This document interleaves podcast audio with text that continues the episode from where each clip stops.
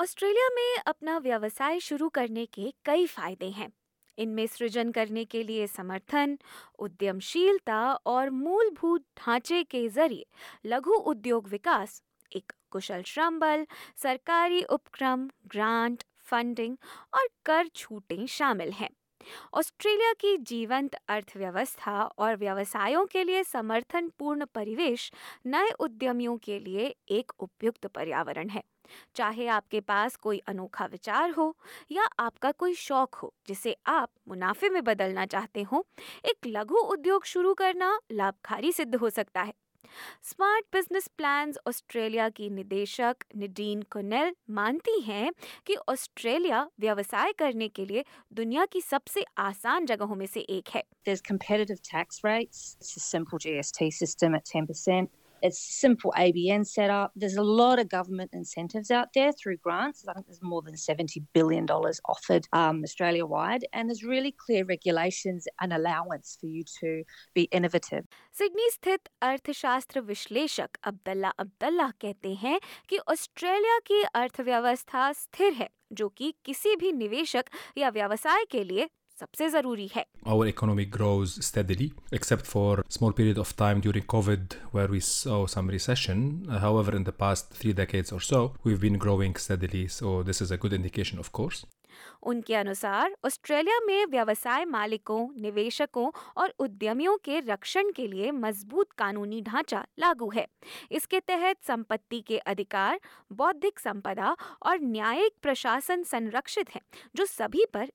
एक समान लागू होते हैं There's good protection for companies, for investors, for entrepreneurs around, let's say, uh, property rights, intellectual properties, the IPs. There's a rule of law that govern everyone. The legal system, we can say, is transparent. And most importantly, the level of corruption in Australia is low.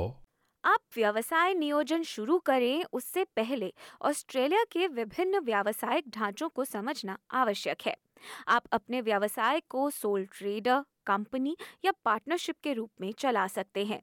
हर एक व्यवसाय के प्रकार के अपने नियम और कानूनी आवश्यकताएँ हैं।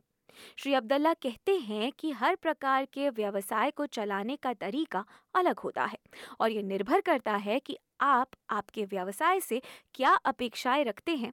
उस पर If my aspirations is to be like local small business doing some small services regionally, let's say, or um, in my suburbs, I don't have a plan to grow it, then maybe I would consider having a sole trader or a partnership. But if my aspiration is to grow the company as a brand itself, to create a value in this brand, and maybe later on sell it or sell part of it, then a company would be better. And we have seen many companies that have started very small in garages and now their brand is worth multi-billion dollars.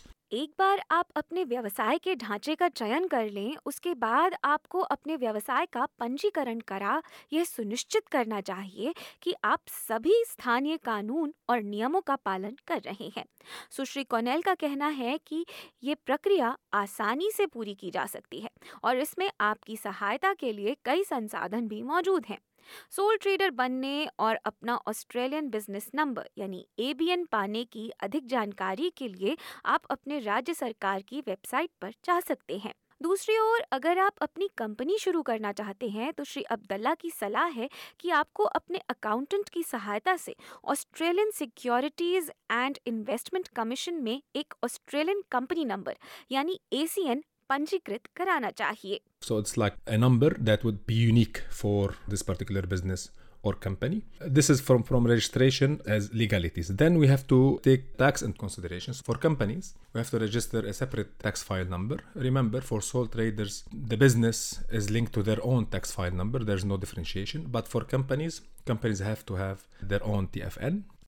अगर आप कर्मचारियों को काम पर रखना चाहते हैं तो श्री अब्दुल्ला सुझाते हैं कि आपको पे एज यू गो व्यवस्था के लिए भी पंजीकरण कराना चाहिए which is the way we withhold the income tax from employees and then pay it to the government. This is from registration perspective. Some other business require licenses, permits, etc. And there are different insurance as well, different insurance schemes that might be required for different business. देकर कहते हैं कि व्यवसायियों को बड़ी गड़बड़ियों से बचने के लिए दूसरी सभी नियम कानून आवश्यकताओं को अच्छे से समझ लेना चाहिए। उदाहरण के तौर पर, बीमा योजना लेना। सुश्री कॉनल समझाती हैं कि बीमा और दूसरी बड़ी कानूनी आवश्यकताओं को ध्यान से पूरा करना ज़रूरी है There's general business insurance, there's professional indemnity insurance if you're providing a service, you've got product insurance, you've got, you know, food handling compliance if you're part of that business. So again, it depends on the type of business that you're operating, but everybody will need some level of insurance. Public liability insurance if you're going to have people coming into your your place of business as well. एक और पहलू जिस पर आपको ध्यान देना चाहिए, वो है एक सशक्त सोची समझी व्यवसाय योजना। ये योजना आपकी सफलता के लिए एक नक्शे का काम करेगी। सुश्री कॉनल का कहना है कि बाज़ार का शोध ग्राहकों की जानकारी बाज़ार का विस्तार ये सब समझना आपके पहले कदम होंगे Researching your market, knowing who your customers are, how big your market is, where you are operating in your location if you have a physical store, what else is out there, who are your competitors, what you're going to be selling your price your products for and who you're selling it to. So if you can be very clear on those components, then you can position your product or service in the market in the best possible way. अगर आपको अपना व्यवसाय शुरू करने के लिए सहायता चाहिए तो ऑस्ट्रेलिया में इसके कई विकल्प मौजूद हैं ऑस्ट्रेलिया में उद्यमी बनने के लिए कई तरह की वित्तीय सहायता जैसे ऋण ग्रांट और निजी निवेशक उपलब्ध हैं वे अपनी जानकारी साझा करती हैं There's a lot of grants out there. There's more than $70 billion that the government, in terms of state and local council, have available. Uh, there's private investors as well. That comes down to whether you've got somebody that you know personally that is um, looking to invest in your business, or you can offer equity as well. Sushri Connell आगे बताती हैं कि Australia की सरकारी website business.gov.au पर सैकड़ों grants की जानकारी उपलब्ध है इस वेबसाइट पर उद्योग के अनुसार समर्थन कार्यक्रम सूचीबद्ध हैं People can actually go and search through those, but then they also have state governments. All the state government websites have their own grants listed online as well, and then local council in your local LGA they often have grants as well. आप अपनी राज्य सरकार से अधिक जानकारी के लिए संपर्क कर सकते हैं। ऑस्ट्रेलिया में उद्यमियों के लिए समर्थन और सरकारी संसाधनों के कई विकल्प दिए जाते हैं। उदाहरण के तौर पर सर्विसेज़ एनएसडब्ल्यू व्यवसाय शुरू करने के इच्छुक लोगों को स्टार्टअप की यात्रा पर सलाह देने और निर्देशन देने का काम करता है।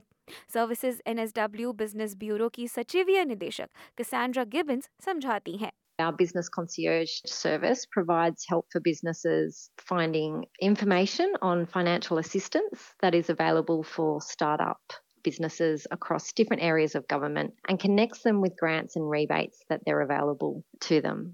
वे कहती हैं कि हमारे बिजनेस कंसियर्ज व्यवसायों की वित्तीय सलाह से संबंधित सही जानकारी तक पहुंचने में मदद करते हैं और सरकार के विभिन्न भागों में उपलब्ध ग्रांट और छूटों से स्टार्टअप व्यवसायों को जोड़ते हैं वे कहती हैं कि सबसे मुश्किल और ज़रूरी है पहला कदम उठाना बाज़ार को समझना और सही व्यावसायिक रिश्ते बनाना The biggest misconception would be that you have to have a lot of money to do it. You don't have to reinvent everything all at once. You don't have to go from zero to a hundred.